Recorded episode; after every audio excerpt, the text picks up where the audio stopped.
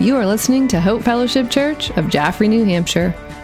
If you would like to check out more resources or to donate to this ministry, please visit hfcnh.org.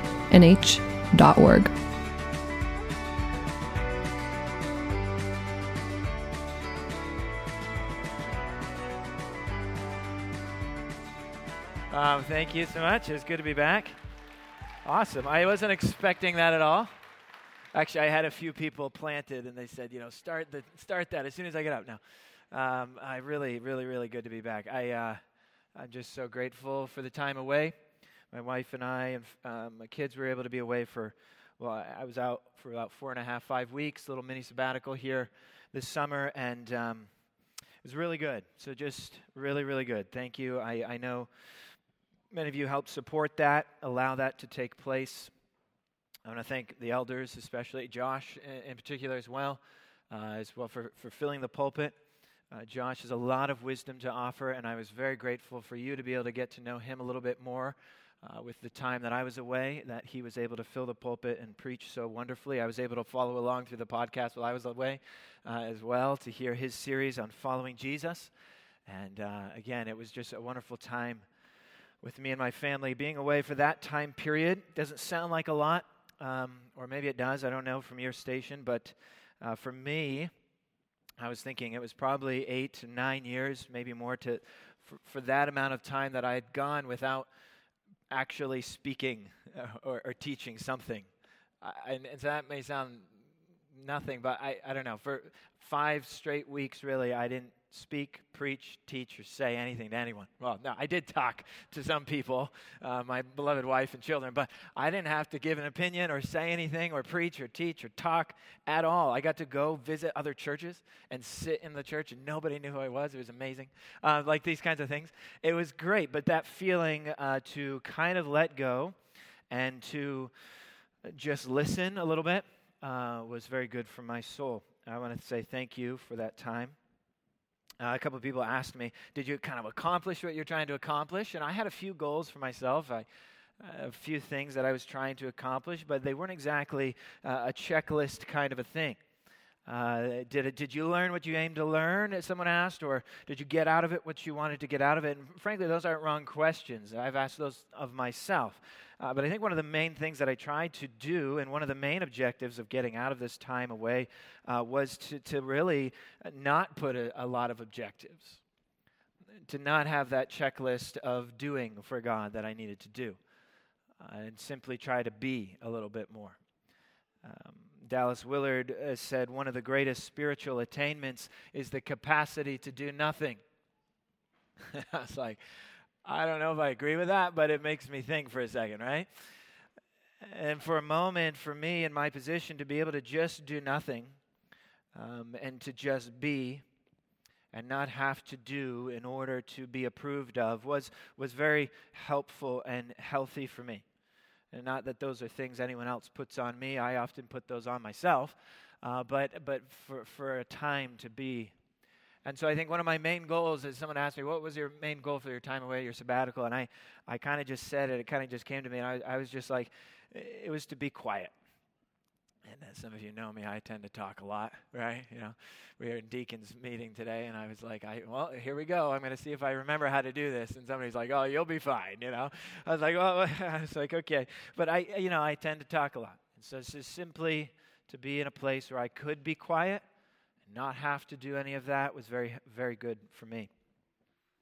Um, it's very good for my family. We are able to spend a lot of time together, a lot of just vacation time together, enjoying times with family and the kids, um, but also time for me to get away. More just being with God, less doing for God was, was kind of a little bit my goal to restore my relationship with Him personally and, and to allow that to be the place that I can serve from and uh, kind of look into that. And I was able to get alone towards the end of the sabbatical, uh, kind of on my own.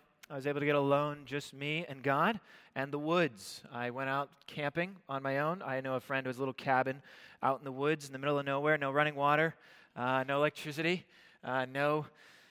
Uh, no Wi-Fi. Uh, that was nice, and uh, so no, nothing like that. And you know, I'm very manly, so I, I just felt in my mind, I can do this. I can spend a few nights alone by myself in the woods, right? There's a whole TV show where people do that, and I'm like, I can do this. I got scared half to death by a, um, by a, by a, by a tiny mouse, in fact. Uh, and I screamed and I yelled, but no one heard me because I was by myself. And then I look around, it's like no one saw that. Whew, you know, and your, your heart goes down. You're like, it's okay. You're alive, you know.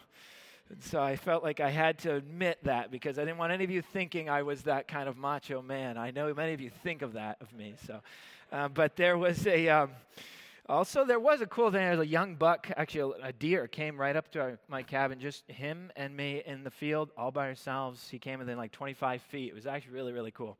Uh, it was so peaceful, so quiet there. And that's when I was reading uh, my Bible. No, I didn't have some kind of shack moment, some of you are wondering or whatever. Um, but uh, this uh, Psalm 73 hit me. It's the psalm I'm preaching on today. And it was a, a, psalm that I was reading. I was reading through a variety of passages just on my own, and, and it was something that just struck me. I don't know what it is, but there's something about this psalm that speaks to a lot of the things that I've felt and, and, and spoke into some of the things that I've wanted to communicate. Psalm 73 was something I was, I guess you could say, resonating with. It's a, it's a psalm that I've read before. You can turn there. We'll read it here in a brief moment. I found myself resonating with it, where, uh, and then I discovered as I've also been studying the life of David somewhat, but this is not a psalm written by David. Psalm 73, if you look under it, begins book three of Psalms, and it says, God is my strength my portion forever, is kind of the heading.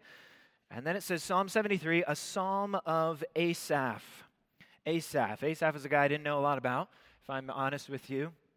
And I started studying his life a little bit. Uh, and it's interesting because he's viewed as a director of music or worship leader. Actually, in 1 Chronicles 6, verse 31, it says, These are the men whom David put in charge of the service of song in the house of the Lord after the ark rested there. And he gives a long list, but it says, They ministered with song before the tabernacle and the tent of meeting until Solomon built the house of the Lord in Jerusalem.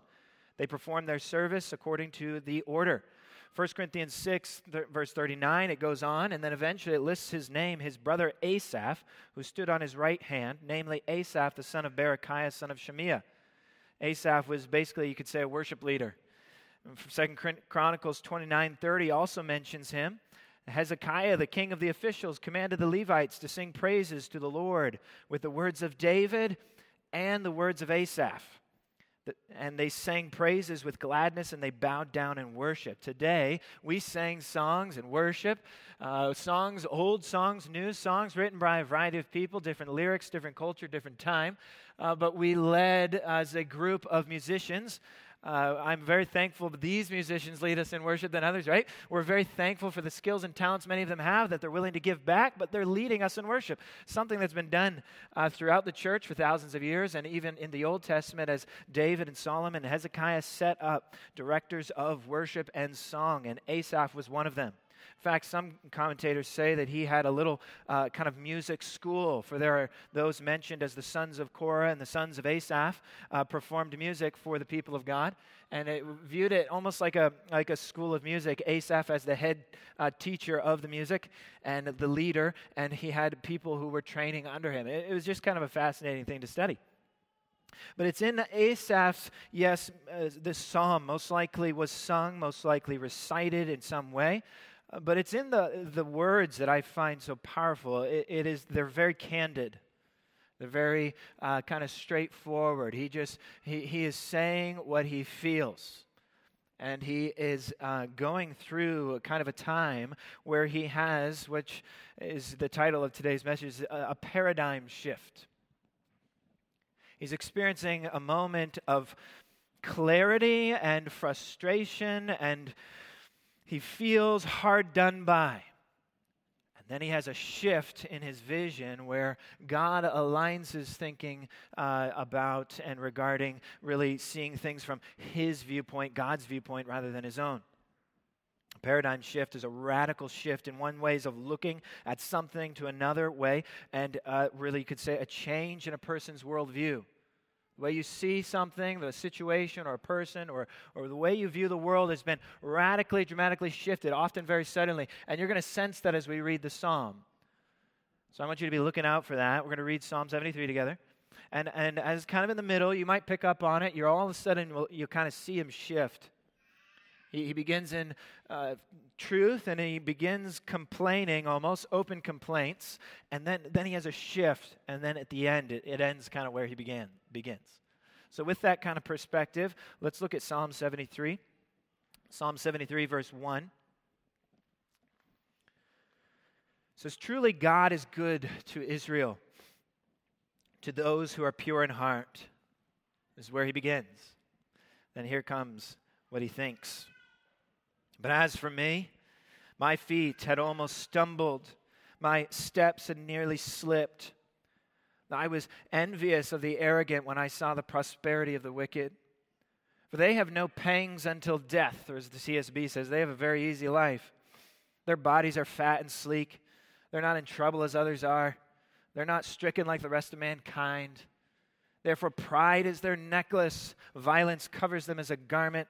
Their eyes swell out with fatness, their hearts overflow with follies.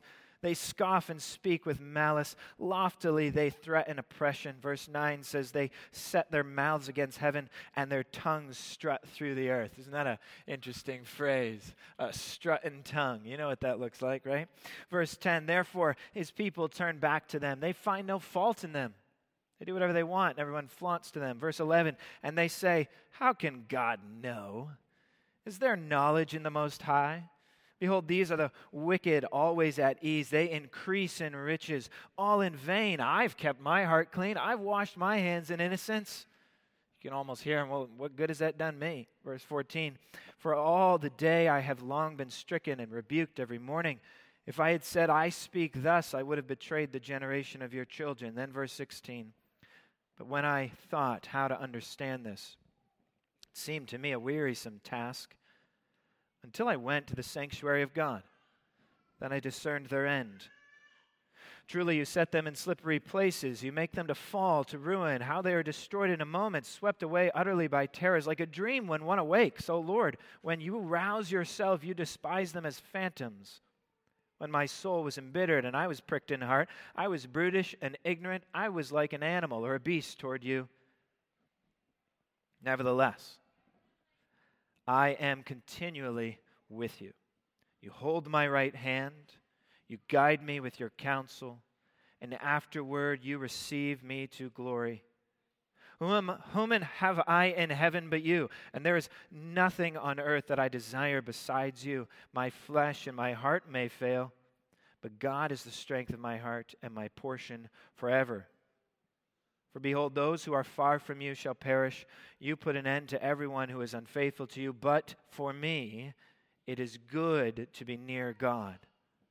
I have made the Lord God my refuge, that I may tell of all your works. Let's open in prayer. Father, we thank you for these words. We ask for wisdom and understanding, just like Asaph searched. When he sought to understand these things, he thought it was a wearisome task. And God, your word can at times feel wearisome to us as we attempt to understand the depth thereof. Give us wisdom, give us guidance, give us direction, Lord, but more than just information, would you transform us today? Would we find ourselves transformed by submitting to the truth of your word today? that we would find our lives are different, our relationships are different. Our view of the world and the situation that we might find ourselves in today is different because, God, you have altered our vision to see you. Help us, Father, to be that way today. Give us grace, give us understanding. Be with even the children who are being instructed in the other rooms today. May you bless them and all that are in this place. In Jesus' name, amen. Psalm 73. Again, he begins with this moment where you could say he has this, this beginning, a, a faith honestly doubting, you could say. James Boice says Psalm 73 is an example of faith honestly doubting what it does in fact believe. When I read that, it hit me and I had to read it again, so I'll read it for you. It's an example of faith honestly doubting what it does in fact believe. maybe that makes sense to you. Maybe, maybe that doesn't. Maybe that you're at that point in your life where you've experienced something like that. But for me, oftentimes I find this to be true. I believe that I help my unbelief. I, I, believe and I have faith. God is good, but I can at times attest to the person in my heart that honestly doubts what, in fact, I know to be true. And so it's in this beginning that I find so encouraging, for he begins with verse 1 God is good. God is good. It's, it's really clear, it's really simple, it's really easy. It begins with look, truly, God is good to Israel, to the chosen people of God. And truly, you could say the same God is good to his church, is he not? He's good to those who are pure in heart. You give your heart to Him. You allow yourself to be innocent, as, as Sam was saying, to be humbled before the mighty hand of God, to walk in humility. God will pour out His goodness upon you. We know this to be true. We sing about it here, I'd say almost every week. we sing about God's goodness. And that means if God is, is good, then He cannot act poorly or wrongly to His people. If he's truly good, I can trust his actions. I can trust his heart and his control over every situation. He's good to the pure in heart, not those who are the ceremonially out, the pure on the outside, but those who are pure in heart, inwardly. And so C.H. Spurgeon says it's well to make sure of what we do know. For this will be the good anchor hold for us when we find ourselves molested by those mysterious storms which arise from things we do not always understand. We find ourselves clinging to an anchor of something that we do know, something that we do understand. Yes, life can be complicated and storms may come and go, and understand we do at times, and understand we don't we find ourselves clinging to something we do know, the anchor of the fact that God is good.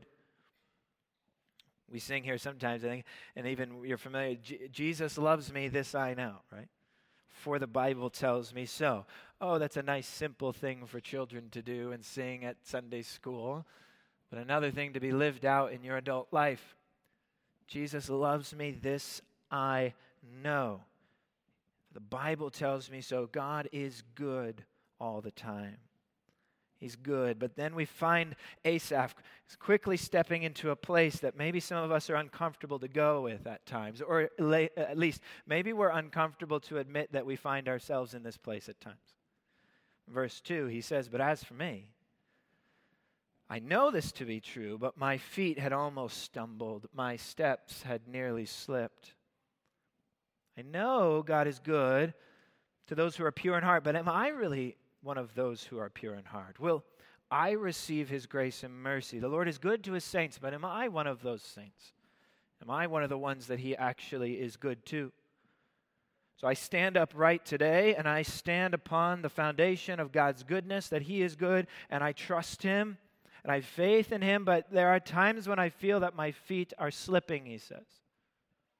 Ever stand on something that feels unsure and unstable? We were at the lake the other day and at the ocean during the at the Cape, and my daughter's trying to stand on one of those boogie boards. Have you ever seen those at the ocean? You know those those things you can surf along these these uh, East Coast waves, and she's trying to get on top of it. Right? It's one of the most difficult things is you're trying to stand on it and then it throws you off. It's unstable. It barely holds you. And then the other day I saw somebody on one of those full-on paddle boards it's flat, it's nice, it's wonderful. But even those, they rock back and forth, and you got to get your stability to stand on one of those big paddle boards. And yet you can find yourselves, when the waves come, you find yourselves slipping, and you find yourself unstable, and you're going to fall down. And in many ways, I feel like our spiritual lives and our faith in God can find ourselves in these places. I, I once was sure, but right now I'm just not so sure. My feet feel to be slippery. And then he goes into some honest moments of candor, candor, or, or, just honest statements. And some of you are good at this. Some of you are a little bit more honest uh, than others. Many of us will think certain things. Some of you, some of you are really good at just saying it. You know, just say it how it is, right? That's kind of what he does. Uh, this is what he views in his observations. He kind of just starts saying it as it is. He admits a few things. And what he admits is that he feels this.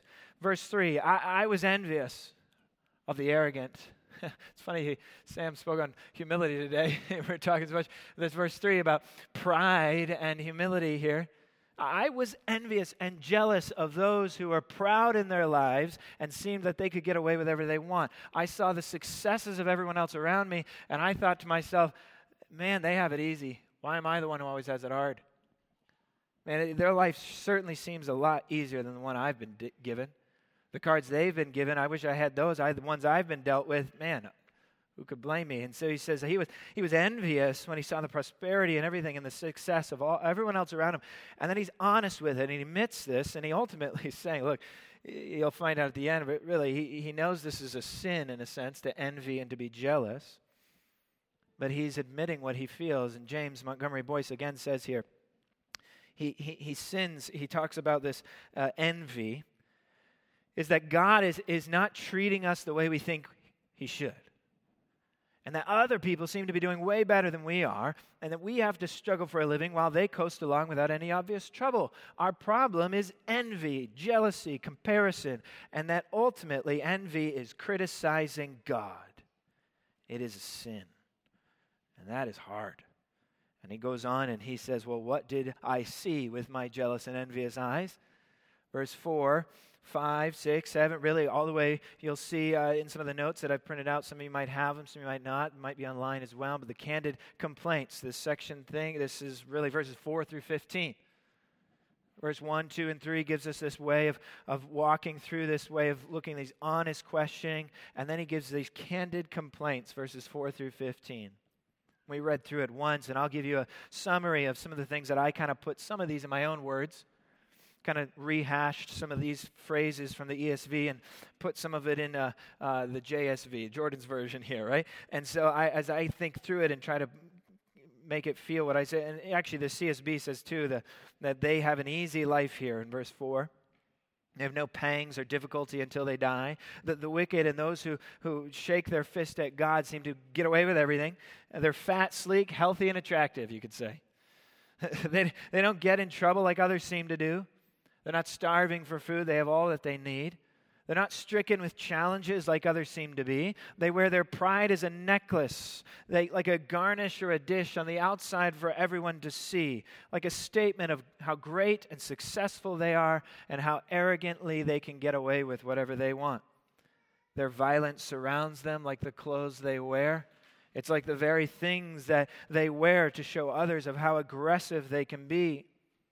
Humility is not part of their life. Who needs that?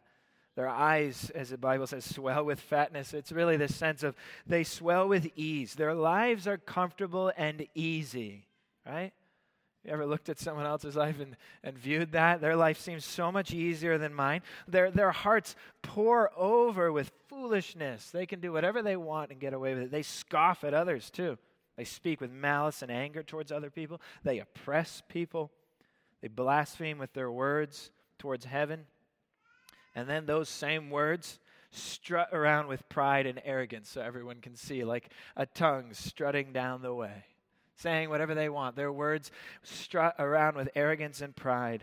You could say, if uh, Asaph was writing this today, their social media profiles strut their amazing power and, and influence over everyone else, how much better they are than you, right? You know what that looks like. They, they say and they do whatever they want. And then, not only that, people flock to them and follow them and want to be like them. These foolish people find no fault in them. They love their foolishness and they listen to whatever they say. Look at verse 10. Therefore, his people will turn back to them and find no fault in them, no matter what they say or do. Wow. They even make statements slandering God's name. They make statements doubting God's existence, doubting God's intelligence, they say God doesn't know what he's doing. Ultimately, this is a summary of the wicked, those who are against God. And yet they always seem to be comfortable and successful. And why is that? Always rich, busy, doing what they want without a care in the world. This is a, the feelings, the hearts. If, if we admit the thoughts that go through our hearts of the, the struggles that we endure are not what they endure, And then he gives uh, an honest statement in verse 13 says, uh, Those who don't seem to care anything about you, Lord, you give success to, and yet, look at me, verse 13, all in vain. I've kept my heart clean. Like, for nothing. I've wasted my time avoiding the sinful pleasures of the world. I've wasted my time. I've kept my heart clean. I've washed my hands in innocence, and yet, what good has that done for me? You ever felt that? Kept my heart pure, done the right thing, yet made no difference. I'm still stricken with challenges and difficulties. And, I, and yet you could say, I'm the one here. He says, I, I keep my heart clean, and all the day long I'm stricken and rebuked every morning. Verse 15, I, if I speak thus, I feel like I'm betraying people. He says, if I speak the truth, I'm the one who is rebuked. You could say, why bother with any of this stuff? Why bother go to church? Why bother follow Jesus? Why bother with any of this if it doesn't seem to make much of a difference? You ever seen those Kentucky Derby. I feel like that was on a few weeks ago, a few months ago, and those little Derby races are on at different different times. And you ever seen those horse races? A lot of times, those horses will be wearing something on the side of their heads, and you know what I'm talking about. Those blinders. You ever seen those? And put them on a horse I know many of you know about this stuff more than I do, but you, you, they wear those blinders, and one thing I've been told is often to keep those horses from being distracted with what's behind them, what's beside them, but to keep them looking forward. And it makes sense because when you're in a crowded aspect of the horses racing against one another, you don't want the horse thinking about all the times about what's right next to them. You want them running straight ahead. The horse who keeps looking as to where he is going isn't the, is, is the one who's going to win the race, but the one who's turning his head and his eyes are distracted by comparing himself with all the other horses that are nearby is not the one who's going to finish. It's not the one who's going to win. It's not the one who gets the crown. So it's hard at times in this world where everyone's lives is shoved in front of your face all the time. We live very public lives today social media and a variety of ways that we have to be able to stay connected, which are wonderful tools, but at times are ways in which we can shove our lives in front of each other in order to compare our lifestyles with one another, and it can be very challenging. And so, the point of, of this, in some ways, is this aspect of, of remaining focused on Jesus and not being distracted with comparing ourselves constantly with everyone else around us who always seems to be doing better with us than us. There's always someone who's doing better than you at whatever you think you're doing well, right? I can guarantee you will always find someone out there. And so the fact is is can we be content? Can we be in a place where we can simply come to Jesus and he is really enough? I think ultimately that's the question we're left with with the rest of the psalm. Is God really enough? And he's going to drill that home to us at the end here. But I love this. Right in the middle, we get this beginning of a paradigm shift. We get the beginning of a movement in his thinking. He's been complaining. It's been a little tough. It's been hard. It's been honest. And then, boom, right here in verse 16. But then I thought how to understand this. Like, how do, how do I really think this through? How do I understand this? And man, it was wearisome and tiresome for me.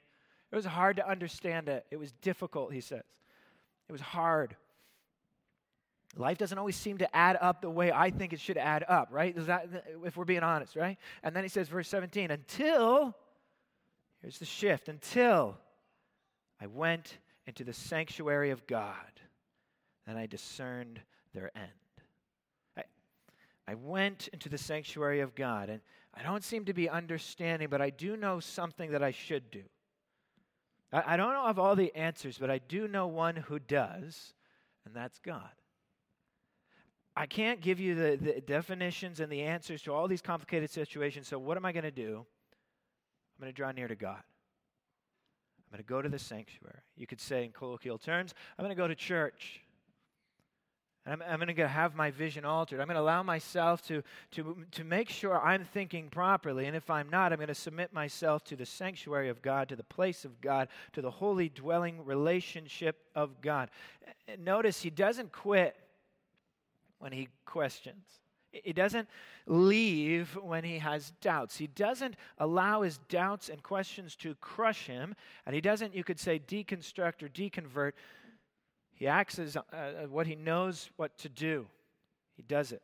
He gets up, goes to church.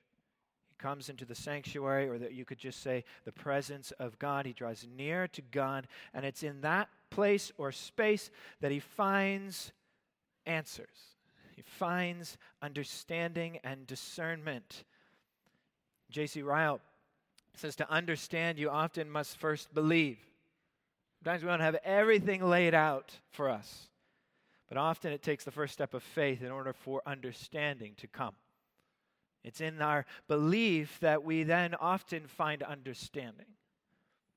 Not that they are two, I would say, you not necessarily that you separate them completely, but I think sometimes it takes our humble, childlike faith to believe and trust God. Then God will open the doors of understanding. For it is the fear of the Lord that is the beginning of wisdom. We find ourselves in that place, in that space, in the sanctuary, where in fearing of God in His proper way, we find ourselves understanding. Sometimes it's it's those simple ways, right? It just how do you eat an elephant? One bite at a time, right? How do you understand all these? Com- it's one bite at a time. You do what you know to do, and oftentimes it's simply ooh, walking in obedience. And I think what he does here, which I find is often just comes down to simple worship. Worship. He comes to the sanctuary and he worships God. He worships God. He, he doesn't know how to do and understand everything, but he comes to the sanctuary and he goes to God and he worships. And you could say, in a sense, right, that, that that's kind of what I'm challenging us today, even with. If we're going to get real practical, do what you're doing today. You might not have all the answers and you have questions going through your mind even right now about certain things you're going through, but you're in the right place. You're with the people of God. You're surrounded by the community of God. You're sitting under the preaching of God. You've allowed yourself to have your eyes lifted up and gaze up to Him and to sing His praises, even though it might have hurt today because maybe what you've experienced recently. I don't know, but you go through that place of obedient worship. God, I will worship you. I don't understand everything, but you are good. It's in that place that I feel like that is a, a foundation that allows us to stand and allows us to then understand what He's doing. And so it's in church, it's in the place that we find ourselves surrounded by a people of God that allow our vision to get from my life and my simple stuff and my problems to then have our vision lifted and to look around and to see all these people who are here who are also going through similar things that I've been through who have a lot more wisdom at times to be able to go through situations and navigate the challenges in life. And so when you come together, it's more than just coming and attending and sitting in a seat and dealing with all the craziness of getting your kids checked in and all this and all that. And my daughter was crying on my shoulder before I went up here, maybe, you know, uh, dealing with all the family stuff and the busyness or the awkwardness of church at times or that people that person you forgot their name again right you know these things of like what do i church is a lot of times about just simply coming together and encouraging one another to take that next day, that next step of obedient worship to the one that we believe in, but we have trouble fully understanding at times. Come together and rally and look around. And that's why sometimes, even here at Hope, we do have lights on here so you can see each other and I can see you because I don't like preaching to a dark crowd, okay? But I can see you and I look at your face and I look in your eyes and I know your name, I know who you are, and that's so important because we're a family. And we can support each other. We can encourage each other that worship ultimately puts us in a place, in the sanctuary, in a place where we have our vision altered. We have a paradigm shift every week. You can say, well, I, Pastor, I don't really remember what Josh preached on last week. That's okay. I don't remember what I preached on the week before either, right? Sometimes we don't maybe remember all the answers, Sunday school answers. But did you have a moment where you came in, you submitted yourself, you humbled yourself, and you had your vision corrected, vision altered? You had a paradigm shift in your thinking. And if you withdraw from that for too long, the fearful aspect is our vision is being only influenced by me, myself, and I. But rather, when I submit myself to a church, a people, a, a com- uh, this is what Josh preached about last week the community, following Jesus as a community, as a people, as a church. And when we come together, we allow ourselves to have that vision altered to have our worldview changed and directed by God and the people of God, not just our own opinions or our own current state of feelings. Not saying feelings aren't right. Asaph tells you his feelings. He tells you his feelings real clear. He's real honest. But his feelings were incorrect. And so it is when he came to the presence of God and to his sanctuary that he found correction for his feelings, understanding for his thoughts and questions, and answers for those questions. So let's be a place where we come, we worship through song, we worship through participation, attendance, service. You worship through giving. That'll change and alter your vision, won't it? You can give to the church and to the people of God where you take your money that you earned, it's my money. Whoa, whoa, wait, what, who, whose money is it again, right? Let's have our vision corrected that this is something that God has blessed me with. What does He want me to do with it? Now I give, not as because I'm supposed to give 10%. That's what you got to do. We give because it's an act of worship.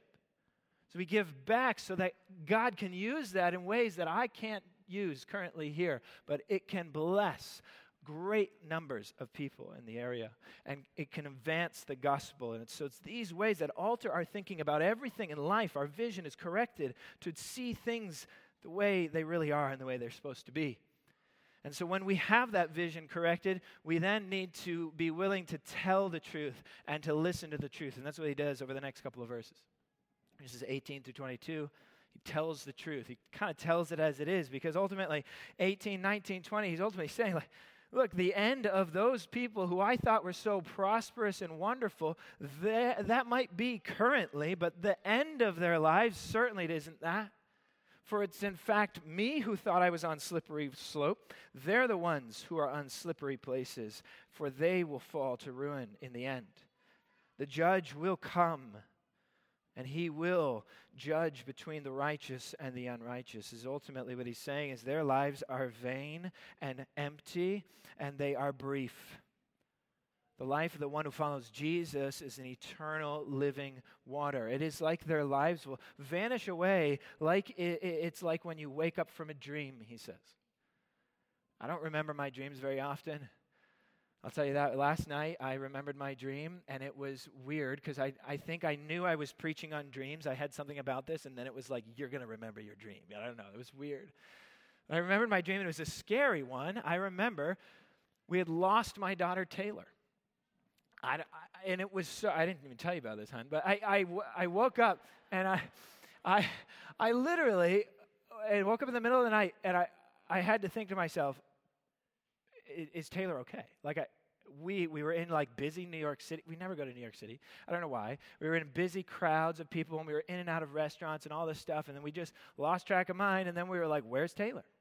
And then literally she was gone. And we were spending, and it was so real. We were spending hours and hours. We were calling the police. We had investigators, and we found out it was like a kidnapping, and Taylor was gone. And I'm like, man, I got to watch, stop watching these police shows. You know what I'm saying? And I, I'm like, so it's like this feeling of terror. But then what happened? I woke up and I realized it wasn't real, it was fake, it was a dream.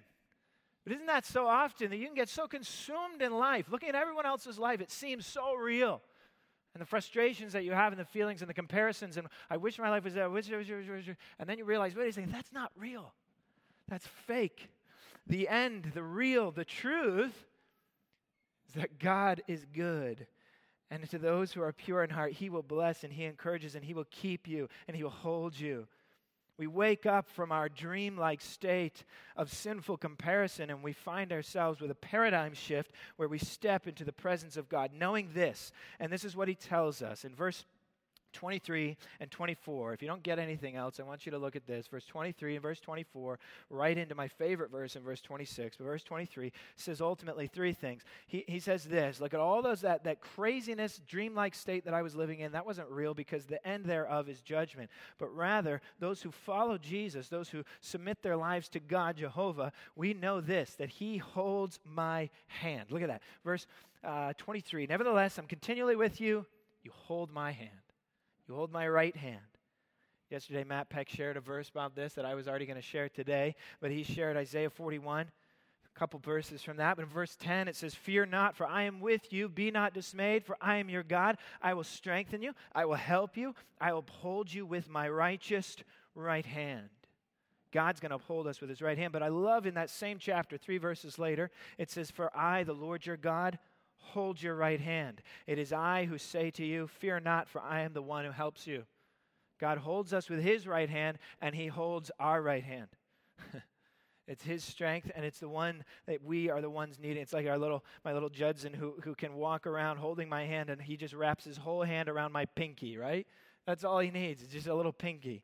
It's like us with God. We just wrap everything we have around our, our Lord's hand, thinking that we're the one holding on to you, God, and rather we don't realize his entire hand's the one holding on to us. And then we recognize that in through that, it's not he just he holds us up, but he guides us. It says not only does he hold us, verse 23, verse 24, you guide me. So he guides me. He gives us counsel and wisdom and understanding to navigate complicated aspects of life. And then number three, verse 24, you receive me. Take us in. The end of the life of the wicked is judgment, but the end of the righteous is reception into glory. You receive me. You bring me in. When my time is up, I go to you. I will be taken into the holy habitation of God and dwell with him forever. That's your hope. That's your faith. That's everything that comes on to that, that's everything. And so then finally we come to this end here where verse 25 through 27 and 28 it's we, we, we, we have this paradigm shift. We tell the truth to ourselves, but we got to listen to the truth. We got to listen to it. And honestly, I want you to think this through. Verse 25, and this is the one that hit me when I was up in that little cabin being scared by a mouse by myself in the woods. verse, verse 25 hit me. Hit me. And it says, verse 25, Whom have I in heaven but you? And there is nothing on earth that I desire besides you. I've heard that verse before, and my guess is if you've grown up in church before, you've probably heard that verse before too. But I want you to think about it. I want you to meditate it. I want you to soak it up. Who else do you have besides God? Who do you have in heaven? Is there truly nothing on earth that you desire besides Him?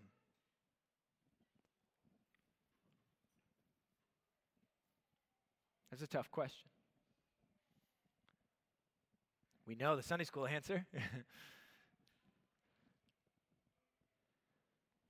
reminds me of uh, Brian Barbie shared this yesterday at the men's breakfast. It, it, you know, in John 6, it, Jesus is sharing the bread of life discourse, and everybody leaves him. Jesus looks over to the disciples, Are you going to leave me too? Peter says, Lord, whom shall we go? Like, where are we going to go? You have the words of eternal life.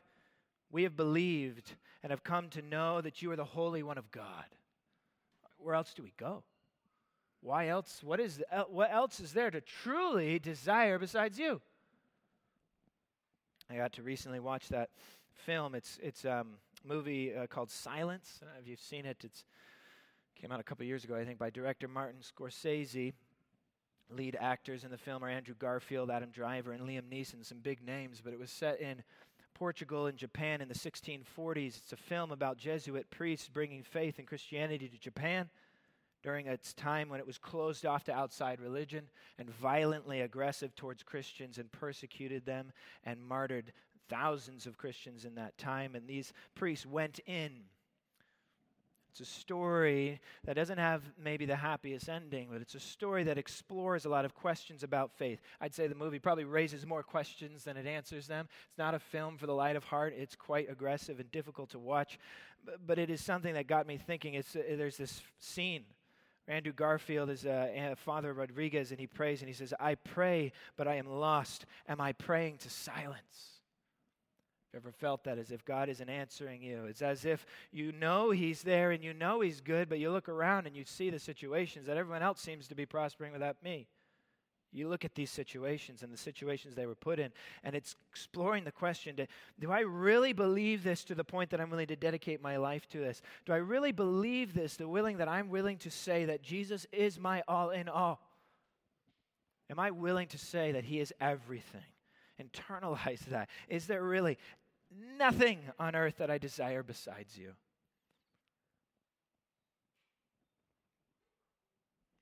I was alone in the woods, there's that stillness, there's that truly kind of silence. The wind blowing through the trees and the birds chirping and the mice rustling, and you have this, this silence of nothing. There's no notifications coming through. There's nobody begging for your attention. There's nothing for you to attend to. And I think at times in our modern age, we are fearful of the nothingness and the stillness because we have to start thinking about the one who's speaking to us God. what's ripped away? Well, I mean, sorry, what's left when everything else is ripped away?